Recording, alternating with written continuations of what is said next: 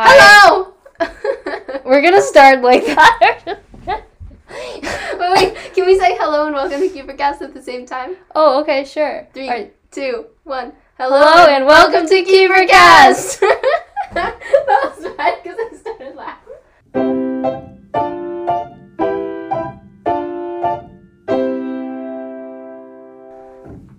So I'm I'm Sammy. The other person's Ivy. I'm not gonna let you introduce yourself. Oh. This is like I feel like okay. I feel like there's um there's this there's this book called Radio Silence by Alice Oseman, which all of you should read because it's really good. But they're recording a podcast, and there's this one episode where like they just sort of turn the recording on, and then they but they don't like try to record the podcast. They're just kind of talking to each other, and I that had something to do with what I was saying now and I don't know what it is. Anyway, um, we're gonna be talking about the annotated and il- the the illustrated and annotated edition, Hey!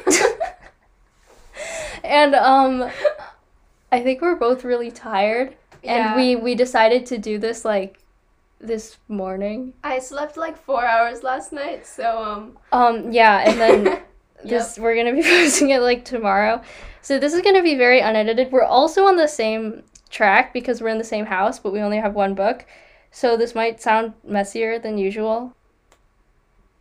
I don't even know what episode. I never said what episode this is. Oh, This this is, is episode twenty-eight. I want to say wow. You're really off. No, it's 26. twenty-six. And I actually okay. We recorded. We recorded. That's not that off. We recorded the next Never Seen episode, like 20, which I guess is 27 now. We recorded that before, I think, before we decided to talk about the annotated edition. Oh, so I was right. So, Kind of. no, so that means that, so we're going to say that that episode is 26, even though this episode is 26. So that's a fun little inconsistency, like all the inconsistency in this book. Okay, let's start. All right. that was a very good segue. No, it wasn't. All right. it was so bad. Let's Um, begin. This book is tall. It is tall. It's like It's very tall. yeah, it's like I um I said this on an on my Instagram story. Um but like when you put it next to all the rest of my Kodok book it's like it's taller. It's like Kodok's tall cousin or something. Kodok's tall annotated cousin. Um but it's the same number of pages, so they just like They told it up. they told it up. They made the margins bigger, and I think it might be a little like wider as well. I haven't looked at that though. Um, but yeah, it's the same number of, of pages and stuff. And this is all the paperback, so I don't know what the hardcover looks like. It could look completely different for all I know. I don't actually know anything. No thoughts, head empty. Stan Felia Hanakata. I love her illustrations. They're great. Oh, yeah. I, I, I. At first, I thought you were saying like like a word, and I was like, "What is that?" Okay, no, that's her name. Oh, okay. Yeah, no, I love the illustrations. They're Mhm. They're so like fun and wholesome. I feel like they like capture they capture like the essence and the vibe of the series way better than like the cover art and all the other and like the the previous official art that was all like realistic and stuff. Like I don't know, I think the illustrations are just more like they're more happy and like I enjoy looking at them. yeah, yeah. And um they also like I mean, I know there isn't a correct way to interpret the series, but so many of the illustrations do look very similar to how I imagine the scenes. So, I appreciate that just as a personal thing. Mm-hmm. Um, like especially the Lost Cities, which I realize is the whole book, but like, but like the buildings of the Lost Cities and how like they're built and the crystals and stuff and Eternalia. yeah. It all looks very accurate to like what I see in my head. There's also a, a picture of Bronte, um, on page sixty-five, and yeah. So Ivy's looking at it right now. oh my god. Why is his hair like that? I don't know, but that's actually kind of similar to how I imagine Bronte. Oh my god, really? I imagine him as this like really short, like gray hair because I know they said he looks like middle aged or whatever, but I yeah I imagine him as like I imagine him, but yeah as like really short and like gray hair and like wrinkles. I imagine him like Mr. Forkle. I don't really know what to say to that. Actually, actually, no, I do kind of get what you're saying because I have imagined Bronte in the past as looking kind of like Spock. So Yes, but the old one. well, no, see, I saw him as Oh. looking like young Spock, but I could also But see him I saw him as, as looking Spock. like old Spock. Yeah. But anyway, the illustration was actually pretty close to how I imagine him now. Minus the hair. I imagine him as having shorter hair. Mhm. But I I liked that picture of Bronte just because I was like, oh, that's him. The boy. The lad. the mad lad. Wait, I Um, have some things to say about annotate. Actually, I don't really have things to say about specific annotations. Carry on. Okay. Yeah, I have some things to say about specific annotations. Because I'm trash. I wish they could see what I'm doing right now. Please keep that in so they can wonder. I will, I will. Um so yeah, I have like little I have a few notes about specific annotations and I will say I'd have page numbers going along with them, so like if you have the annotated edition, I guess or the paperback of the annotated edition, you can follow along. I don't know if the pages are the same in the hardcover because I know nothing about the hardcover. They're probably around the same though, so Probably. Yeah. you can do. But um, on page fifty nine, the annotation was about um, the elves' pointy ears, and Mhm. Shannon wrote, "Pointy ears are one of the major elements of elven lore, so I knew I needed to incorporate them into my wor- world." Oh, like she incorporated all elements of elven lore into the Kodok elves, because that's something she did. It was completely accurate. Um. Anyway, carrying on. But in order for Sophie to be hidden with humans, her ears had to be rounded. So I was a little stumped about what to do until I stumbled across an article that talked about how our ears are one of the only parts of our bodies that continue to grow as we age instead of shrinking. I realized that I could use that and make pointy ears a sign of age. I have two things to say about this.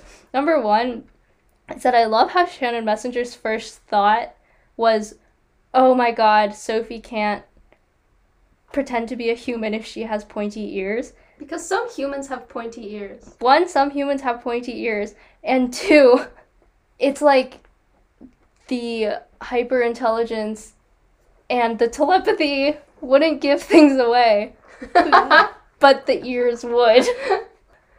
that is true. And also, like they gave her brown eyes. Couldn't they give her non-pointy ears? That is also a good point. Like, yeah, Mr. Forkle could have tweaked her ears if he could have given her five abilities, you know, and merged her DNA with a horse. What if she had a horse girl? What if she had horse ears? That would be so much funnier, I think. oh my god, no, that's so cursed. Anyway, the second thing I wanted to say about this was that today I learned that our ears never stop growing. and I don't know how I. I mean, I guess I do know how I never knew it because I never had reason to know it. like, that's just something that's never occurred to me. My next note was on page 106, which I am flipping to now slowly. And let's see. what doth it say? Okay. What does the box say? That's so cursed. I really hope the recording didn't pick that up because like I don't want to I don't want anyone else to have to hear that. I hope it did. Let me just, you can edit this out if you'd like, I'm not but I'm not editing anything. This is practically a live show, okay? I love that. Okay, then I can just, okay, I'd like everybody to be aware of the fact that Sammy's like in the chair and like being productive, and I'm literally rolling around on the bed. And that's our family dynamic. um, yeah, on page 106, there was. This was the section where Sophie drugs her parents, as one does. And she's like, Could you make them forget me? Make it like I never existed. So they were originally going to be like, Oh, wait, Sophie's dead. Or they were going to fake Sophie's death. That's a better way to say it. um, but then Sophie's like, Wait, that's kind of messed up. Let's not do that. Um, And the annotation says this is one of those moments where Sophie sort of took over her own story in a way. I planned to have the elves fake her death, blah blah blah. Um, but as I wrote this scene, I realized Sophie would make this request and that I should let her. It's always better to trust your characters. And I thought that was I thought that was cool. Um, because it hadn't really occurred to me before that like this was one of the first scenes where we see Sophie actually showing some agency and not just being like sort of ferried around the lost cities by various people who explain things to her. Cuz like I think I feel like especially since we've been talking about Neverseen, we've been talking a lot about how Neverseen is the first book where Sophie starts to actually find out things for herself and like make her own decisions, but it's cool that there was that instance of that earlier on in the series. Yeah, and um, I would like to add that yeah, when my when I read that note, I was thinking, um, and just overall through the annotations, it seems like the way that she writes, she has different versions of things, and everything is very replaceable and improbable, improvisable, and like I just thought that was really cool because I have a lot of trouble with that, and I feel like a lot of people don't do it that way, where you can have your characters sort of do their own thing and it doesn't affect the rest of the plot very much. But I think that's something that's very important and is probably a part of what makes Cuddle so or what makes the characters sort of so lovable Nice. because like you they're able to make their own decisions within the realm of what needs to get done in the story because of the way her process works. Uh, the next thing I had noted down, by the way, I'm totally going into this blind. I don't really have notes, I just have the page numbers written down. Um, it was page 122, which was the underlined section was the elves had their own traditions, but it also made sense. The elves lived in their own world. what did you What did you hit your head You on? hit on the bunk bed. I don't know what to say. Anyway, continue, please. um, the note says, "What this is something I have to remind myself of all the time. I'm writing about a completely different world, and it's a world that mostly sees no value in humans because we're trash. so it wouldn't make sense for them to include human customs or traditions. I have to make everything their own. I don't actually remember why this annotation stuck out to me, but it did. I I have okay. a s- thought speak. that I just had. Speak now. Well, um, well, like, weren't the elves and humans in communication until like not that long ago? So wouldn't they, or not necessarily wouldn't they like have modern human customs? But I think it'd be interesting to give them some human customs that stem From, the elven stuff. Or from some elven customs that stem from like ancient human stuff. Like I'd love them for them to have like a version of, you know, like a spring fertility festival or something like that. I mean, it doesn't have to be I love about how that's the first thing that came to your mind. Okay, I, I take Latin, okay? but like just stuff like that where it's like it follows similar veins in the way that human customs also developed from ancient customs that would have been shared. yeah. Yeah, that's a good point because we see a lot of human things that came from elven stuff, like Mhm. the Loki stuff, and Yeah. that's just the first thing that I was thinking of because that's what we read last week. But um, but we don't really see that happen the other way around. But since there was that kind of cultural exchange, I'm gonna drop my AP World credentials here, because there's that cultural exchange. We it makes sense that we'd see things both ways. Microsoft Exchange. Mm, I prefer my version. okay. um, on page 129, Shannon points out a Let the Sky Fall reference. Ah. There's a book called 25 Ways to Catch the Wind. That's a reference that I did not catch ever because it's so subtle. And I wouldn't have ever caught that ever because wind seems to be a fairly universal thing. Um, excuse me. I have gone through my entire life without ever encountering wind. I don't know what you're Oh, talking well, about. Lucky for you. I hate wind. It's the worst. It's coarse and it ru- it's rough and it gets everywhere. Is that? Are we allowed to say that? Is that fair use? Yes. um, let's see what else. Page one fifty five.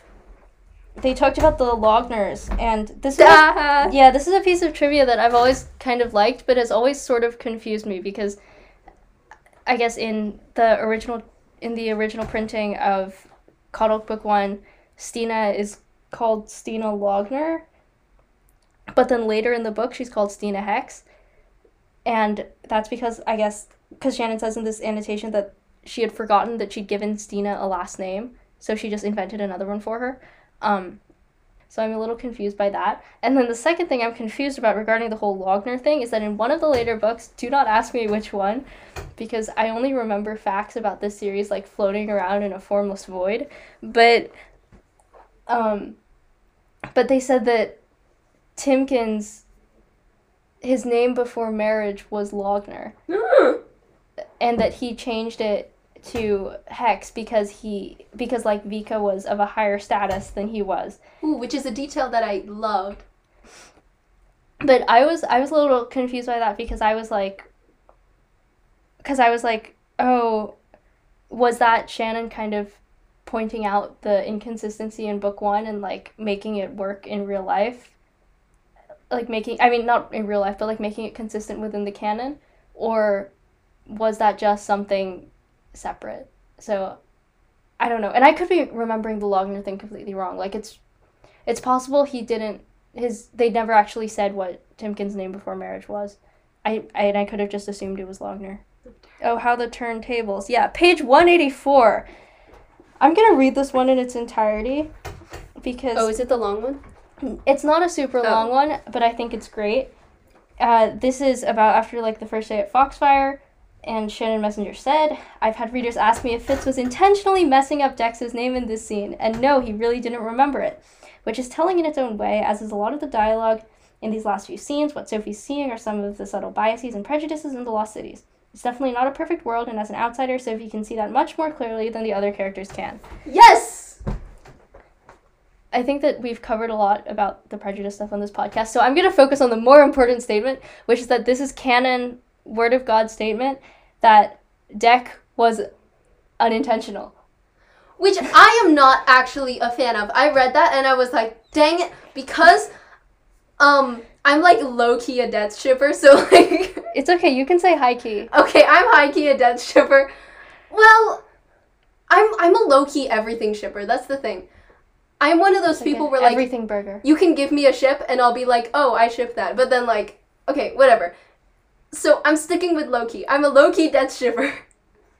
But I feel like that scene was like my second most important piece of evidence for that. Or not evidence, but it was like I would sometimes think about that and be like, aw. Well, I do think there's like there's interesting places to go if you assume that Deck say that Fitz saying Deck was on purpose. And I think those places you could go are a little more interesting than if it was actually an accident because it because it being on purpose implies that the sort of enmity between Fitz and Dex at the beginning actually went both ways. That like Dex we know Dex didn't like Fitz, but we don't really know what what Fitz felt about Dex other than Uh-huh. like not knowing him well enough to remember his name.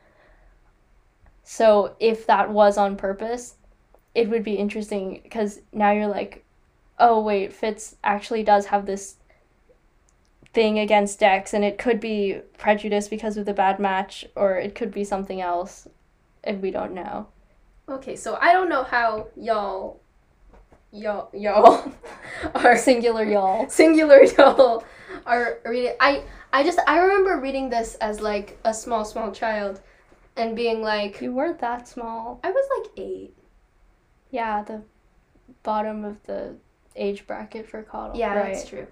Um but and I remember like thinking that Fitz was like intentionally trying to annoy Dex but like not but like he thought it was funny. Like but Dex didn't think it was funny, but like Fitz thought that they were laughing together, but then Dex was like, "No, you suck." Like that's how I always read it. Oh. So yeah, that's also really valid. yeah. Honestly, I feel like any reading of that is very valid. Mm-hmm. But yeah, so now I guess it's canon Yep. that it was an accident. It's okay. Dex will live forever So that's one question until Dex dies. that has been resolved. However, we still don't know whether or not Sophie can read. oh, okay. Because I noticed. We're not gonna get into this now. No, no, no, Okay, never mind. Um, no noticing. You've noticed nothing. Page 203. Oh my god. She writes so much about Keefe. Sometimes when she didn't write that much about Keefe. sometimes when sometimes when she writes a lot in this annotated edition, she saves it until the end of the chapter, so she has a lot of blank space to write. However, this Keefe was there at like the very beginning of the chapter, which means she had to fit like an essay's worth of notes into this like tiny two inch margin on I the think right she side. should have done it on the top above the chapter heading. That would make sense. See? But actually, I don't know. The chapter heading is a few pages away, so maybe Oh, not. okay. Um, but so I'm not gonna read the whole thing because it literally goes from the very top of the page to like the very bottom. Um, but she writes a lot about Keefe, and essentially the gist of it is that she did not intend for Keefe to be a character. She um, originally didn't give him a name. He was just referred to as the boy. He was this random kid who was there to like spice things up between Lady Galvin's and the healing center. And now he is essentially the second protagonist and he's like getting a POV and unlocked and so he has um grown quite away from being quote unquote the boy although not in Grady's eyes no, Grady called him called him Keefe once, I think. okay no he's that boy that boy. ne- my next note is page 231 and i actually have no idea what this is about because in my notes i don't have a summary of it written i just have the words what the hell so What is it? i'm gonna see this this is about mm, this is about bullhorn the Oh. banshee elwin's banshee it's about how banshees can sense when someone's in mortal danger i'm always trying and this is shannon's words i'm always trying to find ways to incorporate the magical lore of mythical creatures into my world in a non-magical way and one night, a story on the news was about a cat in a nursing home that tended. oh my god, I remember this now. That tended to sleep next to patients right before they died. So some people thought the cat could sense death. I realized. I'm sorry. I'm not crying. I'm laughing. I realized. I realized that concept fit well with some of the myths about banshees, so I created Bullhorn. Ideas are everywhere! Exclamation point. So now, we don't have to have to unpack all of that.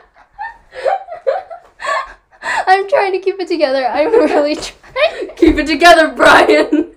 I don't know why I'm so sorry to anybody listening to this, but We're very tired. the concept of the concept of getting the idea of bullhorn from a news story about a cat that could supernaturally sense death seems fake, but like No, but also not. okay. But the weird thing is, I remember that news story, What?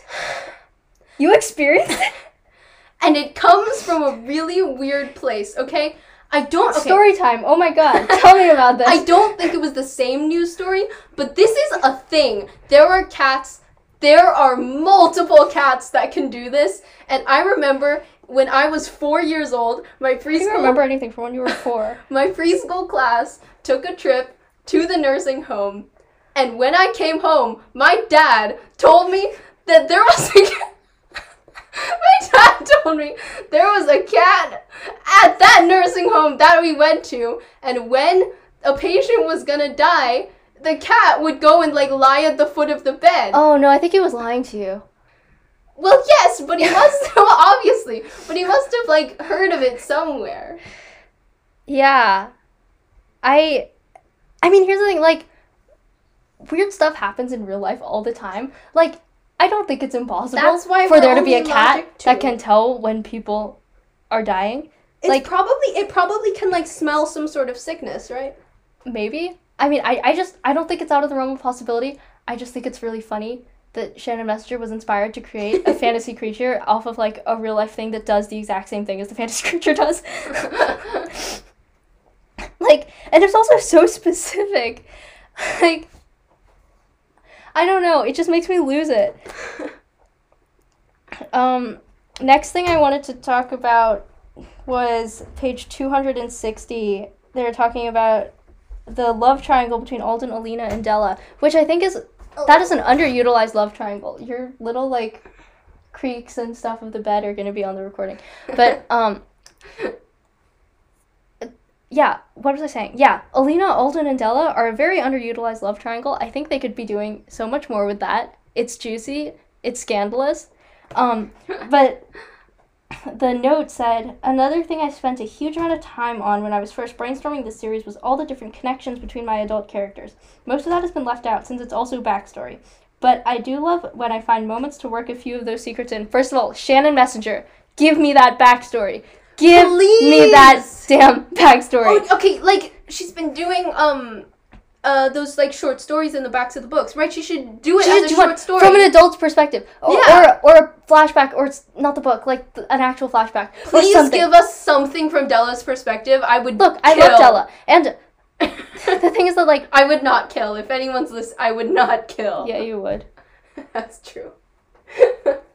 I'm also so sorry for whoever's transcripting this, Clonny or Bin, or whoever's in charge of this episode, because we're a wreck, and I don't know how you're gonna like turn our sounds into words. It's okay if we don't if we don't um if they can't do it, I can do it because I can interpret our screams. Without context, that sounds really weird. Um, yeah, so the adults. I think that the fact that Shannon now has said that she has all this backstory for all the adults, I find that fascinating and like it's it's canon. It's there, like it's just waiting to be shared with the universe and I need to see it because I love I love the adults a lot and I just want to see more of them and their character. I want to see how they got to where they are now. I want to see what they were like as children. I just I want to know everything more about the adults. I would gladly take like another 1000 page book or however long those books are now just about the adults. That's my opinion on things. That is the correct opinion about things. Glad to know my opinions are all correct. Oh, I did. While you're looking for things, I did want to bring up this. There is one annotation that I remember where I don't. It was near the beginning of the book, I think, when it was like you're not allowed to use telepathy on people because that's like a rights violation or whatever. And Right. the um the annotation was what here. This is a trick that I like to use for my fantasy. Oh, that she puts like rules in and rules in, restrictions. yeah, restrictions. I remember like- that. I don't remember what page it's on. I have mixed feelings about this, which is getting into the general comment that I was going to make. The good thing, the positive comment is like, yes, good job, we stand. And like the rules, and I totally agree. Like, is she also made a comment about this um, when Sophie was about to read Lady Galvin's mind? Like, yeah, it does make it really interesting, and it shows lots of things about her character, and just makes the world very rich and saturated, and I love it. On like the mm side, like I thought that it was cool that coming from a perspective of you know because yeah when I first read Coddle I was like eight years old and I think I liked the the rules and restrictions from the beginning but I didn't really understand why and now that I've like you know read things and I've watched lectures and stuff and like you can say Brandon Sanderson. Yes. and I I like and I understand that Ooh. that's like a real thing. Do you think they can hear my toes crack on the recording? but like yeah, and like now that I actually know about that stuff, it's cool to see her see that oh, like she does too. She's using a more generalized version of this language that lots and lots of writers use to describe these things. And I thought that was very cool. yeah. Yeah, I remember that annotation too. Yeah, that's cool. Yeah, so I have found the next annotation that I want to talk. You know, it'd be so much easier if I just dog-eared the pages. I realize that now. I have nothing against dog-eared pages actually. I do it all the time with my books, which I know like a lot of people don't like them, but I don't really care. Like your books are there to be mutilated. Yeah. You bought them with your money. when I um when I was reading Harry Potter, okay, don't judge me because I was five. So It's okay. You don't you don't have to flex the fact that you were reading Harry Potter when you were 5. okay, but I would um dog ear the pages, but all, but all the way so that the outer right. You edge. fold them like a hot dog. yeah, I wait like a no no Like no hot dog style. no I'd fold the corner in so it's it makes a square. Oh, that's more cursed. yeah. And, and I'd also because we had reading log, so I'd write the page number like I'd like when I would start reading every night, I would write like one, it really huge in the corner. And then I number all of the pages to count them because like I guess I couldn't subtract. I legitimately like could not subtract. Five years old. You could read Harry I could read Harry Potter, but I couldn't subtract.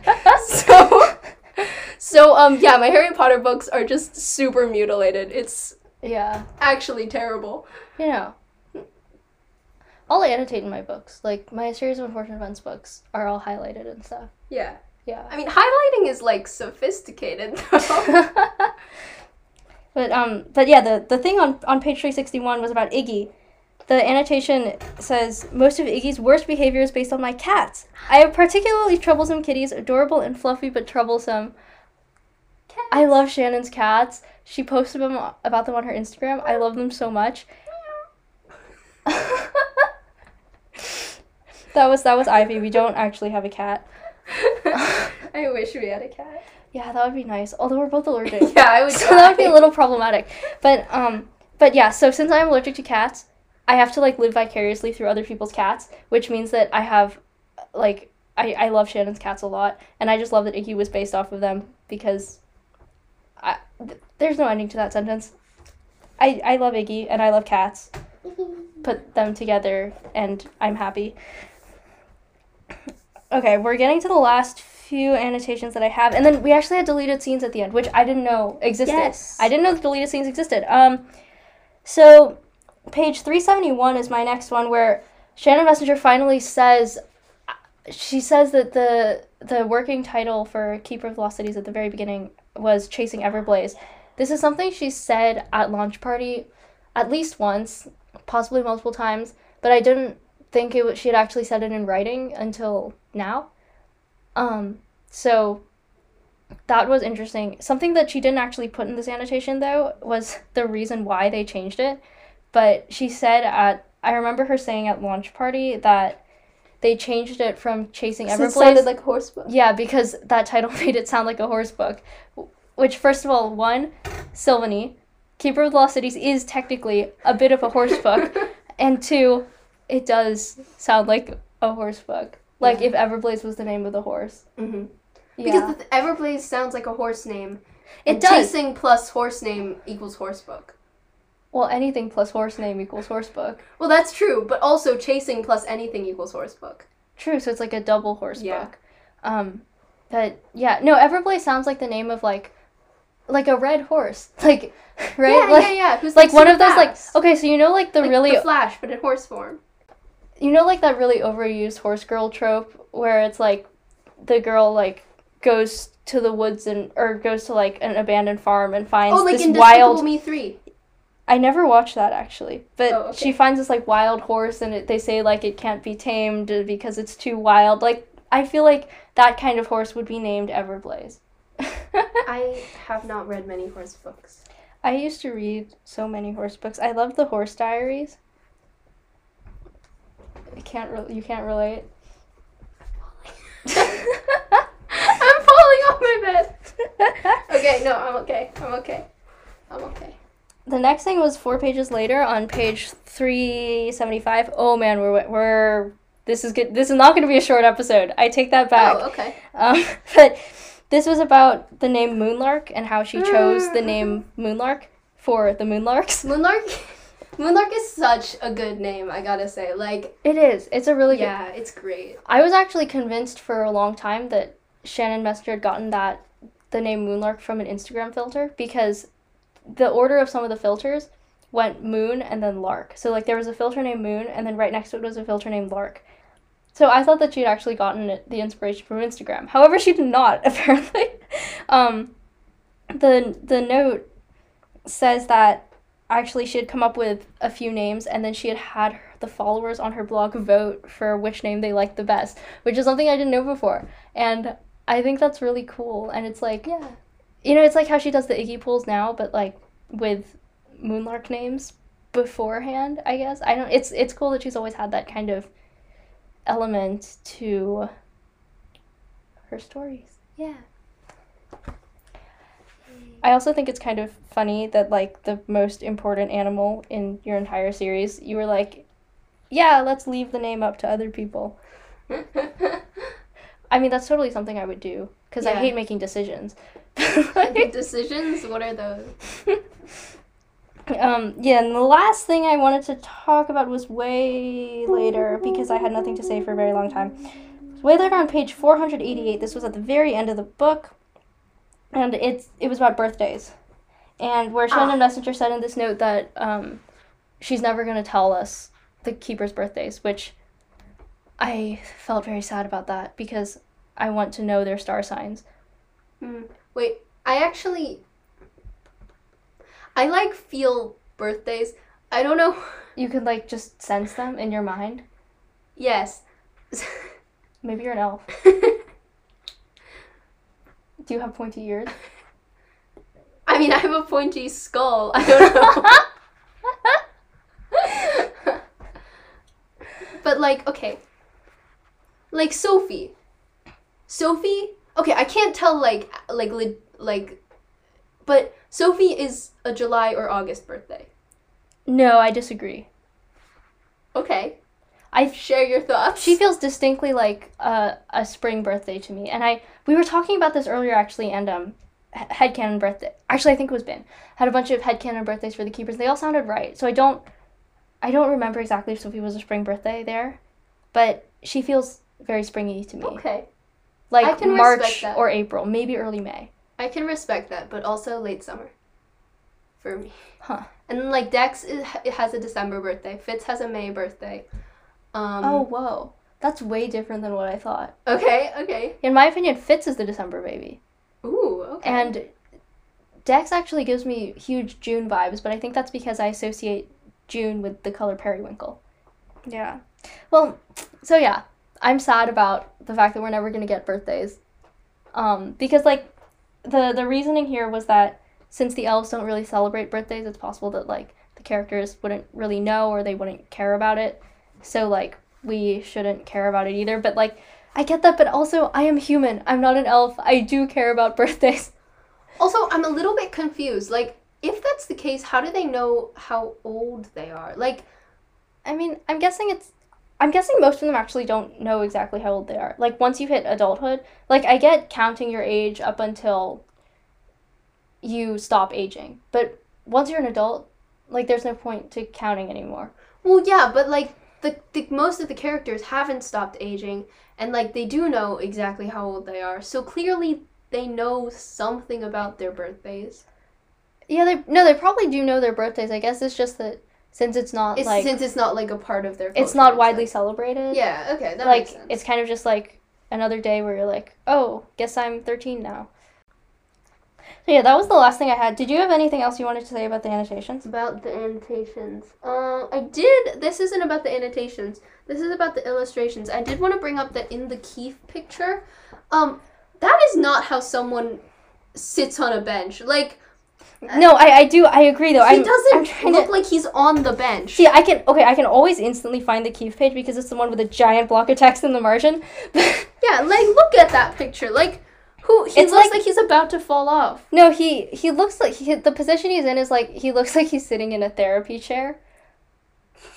Like. Like he's like kind of like half sitting, half lying down. I get how it's supposed to look like like he's like cool and like you know he's too cool to like sit up straight. Um, but yeah, actually, I I have more problems with Keefe's face than I do with his sitting position, but I always have a problem with Keefe's face in illustrations. So that's not like this isn't like a dig against Miss Hanakata or anything because like all the illustrations are really good. I just have an issue with Keefe's face, no matter who draws it. I think that Keefe's face is always too like angular. I feel like okay because he's like thirteen, That's true. He looks older than 13 here. And yeah, I feel like all the same with Fitz. Fitz is like fourteen in the first book, and like his Yeah. his drawings are I, I think they all look older. they look old. I think they all look older in the port. The only one where they were really like true to their age, I think, were the original official art, the Courtney Godbey portraits that the were ones done. that were line art. yeah, the line art ones. They were done around Neverseen. I think Yeah, no, those were really good. those felt true to age. Uh huh. All of these feel. They they do they look older. I think. Sophie Sophie in these illustrations Sophie actually good. she looks about the right age. Same with Dex. I feel like Dex looks okay. I do have one issue with Dex's Yeah. illustration here. I think that, I mean, he looks great, but there's this one image. It's been on all the promotional stuff for um, the annotated edition. You guys know what I'm talking about. It's the one where he and Sophie are in Slurps and Burps, and he's taller than Sophie. but he's not though. That goes against every fiber of my soul. Dex isn't taller than Sophie until at least like Neverseen. No, Dex is never taller than Sophie. No, he's he's taller than her Nightfall. That's like a Oh, an- really? It's actually brought to people's attention. Okay. Okay, But- I, but- I can see that. The thing is that the that that's the point, right? The point is that he's grown up. right. The point is that he has matured and he's taller and older. Q Regina Spektor, um, but like, and so it doesn't make sense for him to be taller than Sophie in the first book. Yeah. I realize this is completely inconsequential and like the illustrations are not canon, but like it just bothers me a little Yeah. bit. Ooh, also, can we talk about how there were like sparkles around Biana's face in her illustration, even though like there were no sparkles because like. How do you know there weren't any sparkles? okay, that's just true. I'm, Biana I'm just sure. trails sparkles wherever Yeah. she walks. Okay, that is my new favorite headcanon. Biana is just a sparkle machine. yes. No, but she doesn't do it naturally. Like she she she, She carries a little a little sparkle fan like in her backpack to purposefully leave a trail of sparkles as she walks because she is just extra that way. And that it's not Keefe's arrow mark pin, nothing like that. That is how the Neverseen That's how the never were see able to find track them. Of Biana's sparkle trail. Fiona, it's all your fault. Moving on to the, the deleted scenes though. I didn't know there were deleted scenes. Like I'm sure that it was there somewhere in like the advertising for it, but I just completely missed the fact that there were deleted scenes. So there were um one, two, three, four, five. There were five scenes that I was completely unprepared for because I didn't know they existed. So now the question is, are these scenes canon or not? I don't know. No, because they were taken out. They were taken out, but technically, they were published and bound in this. No, but they're they're published as non-canon. But can the author write something that's non canon? Yes. These are the existential questions of course. we talk about. See the cursed child. I don't understand.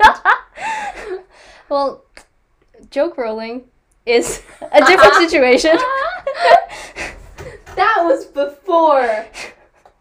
but um but yeah, I I don't actually have that much to say about the deleted scenes. I do want to sort of run through what they were um because if like some people didn't get the annotated edition and like they just want to know what happened.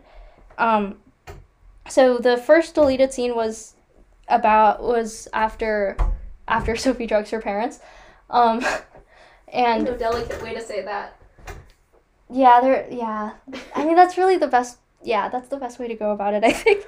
um, but uh, but Sophie and Fitz are having like a little scene. They're having a little discussion at um at the. Please don't crinkle your balloon on, on recording. Sorry. that sounds so weird. Um, but Sophie and Keefe are having like a conversation by the seashore, and it's actually I believe it's actually the same. Isn't it Fitz? Did I say Keefe? Yeah. She hasn't met Keefe yet. I meant Fitz. Um, and it, but I think it's actually the same beach in Lodestar with the Selkies. Um, Yeah, because they were talking about Selkies. yeah, because they, they were talking about Selkies. I think they were like around there. But I wish this scene had made it into the book. And this that this was the only one of the deleted scenes where I felt like the book would actually have benefited from it being there, um, because I don't I don't think it needed to have been taken out. I think that I don't think it slowed down the pacing of it or whatever. And even if it did slow down the pacing, it was like a nice breathing moment because the Sophie drugging her parents scene was so very intense. And I'm also I also love the ocean and I would like ocean scenes. I actually have got to disagree with you here. oh, do tell. I think that because I remember reading that thing about the pacing and I was like, "Oh yeah." I because it I I feel like it did work. It would have broken it up and it tonally and timing wise it just worked better the way that it was in my opinion. But I think it was a nice scene and I feel like they could have put it like near the end of the book after they get rescued and like they just Mm. get to like hang out on the beach. Maybe that would have been nice. I don't know. Yeah, I I think we'll have to agree to disagree. Okay. I could definitely see that scene being inserted somewhere else, like maybe in exile, actually. Like Mm. after Alden's been brought back, and Keefe. I keep saying Keefe, and Fitz is like trying to grapple with, you know, how he was, how angry he was while Alden was gone, and now Alden's back, and like dealing with that next to you know the peaceful waves of the ocean. I think that would be that would have been interesting for an exile, but Mm. but I do also think it would have been good where it was originally there. So I don't know. I don't know. Um, but yeah, the, the the rest of the deleted scenes, I think the book was better off without them. And that that's not to say they were bad. I just don't think they were necessary, and some of them were bad. um, the second the second one was about detention, where basically Mhm, mhm. initially Shannon Messenger had put in every single day of detention that Sophie had and like described it in detail. And we don't need that. We don't need any of that. I don't need to read about in our Sophie cleaning gym floors or whatever. Like third one was a, a light show. Um I'll just read straight from it. Um the author's note said, I wanted to show what the elves used bottled starlight for, and I felt like I should let Sophie recover from everything she discovered and lighten the mood a bit, but it felt really out of place and like it was killing the tension. So, in this scene, Sophie is attending this light show where they're basically releasing a bunch of bottled starlight into the sky and it's making these like cool firework kind of things. There's one that's shaped like a dinosaur. You know, I take back what I said about um the about not liking any of the deleted scenes except for the first one because I actually did like this one. I thought it was nice. I maybe I'm sensing a trend here. I like stuff. I like scenes where things are peaceful. Like I like scenes where you can just have a bunch of friends sitting together watching the ocean or the sky or something and just feeling at peace. No, definitely, yeah. And that's what I felt like the scene was. But I also agree that it wasn't needed and it would have broken up the pacing of the first book. And also, the Orin flare in book two is pretty much the exact same thing. The what? no, we were doing so well. We were getting so serious. Um, no, the the Orin flare. It was like this big bonfire where the the all the flashers and Orin Vacker would like put on this huge light show. It was it was at the very end of Exile. Wait, I feel like I'm conflating the Orin flare and Orin Backer's light show actually. Oh. Because I feel like no, because the Orin flare Orm was Vacker's light show was an actual plot point, wasn't it? In like one of the it was in flashback, yeah. But yeah. that was the Celestial Festival, slightly different thing. Oh. But no, the Orin Flare was based on a bonfire. It also it did happen in Exile. I don't remember if it was the same scene as the light show, Okay. but it was a bonfire, and that's why there were marshmallows. okay. Um, the next scene I have written in my notes as quote unquote random dialogue. Let's see what this was. No, it's just them talking about their crushes. pretty much. Yeah, and I choose to ignore this one because it has both Biana and Marella, and also this isn't canon. True. Well, this is like half canon, arguably. It is canon. only a. It, it is at most like twenty three percent canon.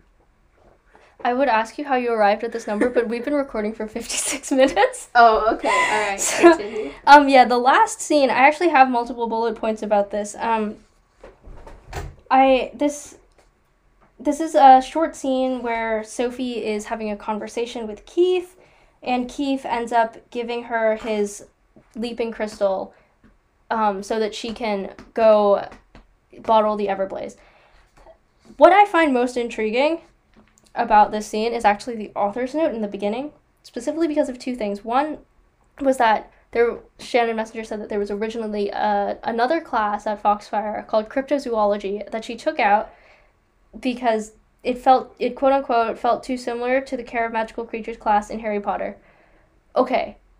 I don't care how similar to care of magical creatures it is because a cryptozoology class would have been so cool. I don't even know what cryptozoology is, but it seems fun. It seems like the study of cryptids, right? They'd just be studying Keefe. Wait, is Keefe a cryptid now? Yes. Okay. You know, that's not out of the realm of possibility again. Yeah, right? But um, yeah. So the, the the second thing I wanted to say though was that something else that was said in the author's note was that originally Gildy the Flareadon did not just randomly show up at Havenfield. Sophie stole Gildy from Foxfire, and I Is would have kidnapping? one. I think that is kidnapping. Two. I think that's also theft. And three, I really would have liked to see how that went down because I want to see Sophie committing cold blooded crimes at the age of 12 in book one.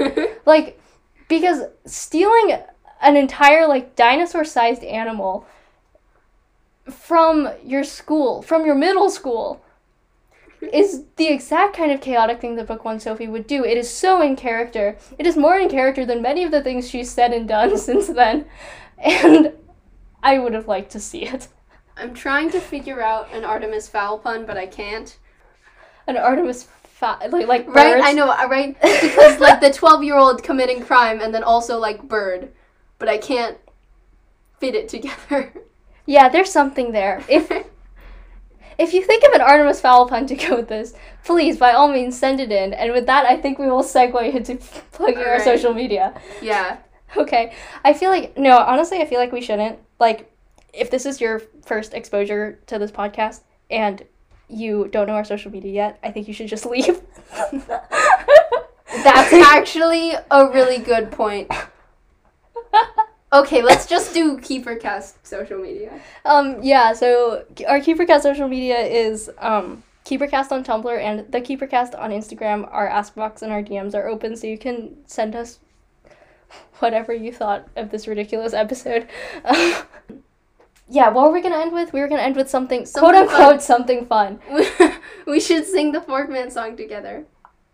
That's so funny. I was literally about to suggest singing the Keefe Betrayed Everyone song. Oh, that's a better. no, no, Forkman song is better because it, it's more singable. Keefe Betrayed Everyone is more Yeah, it's just like. opera like. okay, uh, five, Six, seven, eight. Forkman! There's no need to feel down. I said, Forkman! Lie there dead on the ground. You can stay there because you are dead now. Sophie is very unhappy. Boom, Dun dun dun. It's fun to die in the lost cities. It's fun to die in the lost city. Okay, that's all we have. I know somebody wrote more verses, but I don't have those memorized. Credit to Casey, Project Moonlark on Tumblr, who isn't active anymore actually, but still credit her because she's fabulous. And um, yeah, with that, this has been a terrible episode of KeeperCast. See you. Bye. See you in a few days, less than a week. Bye.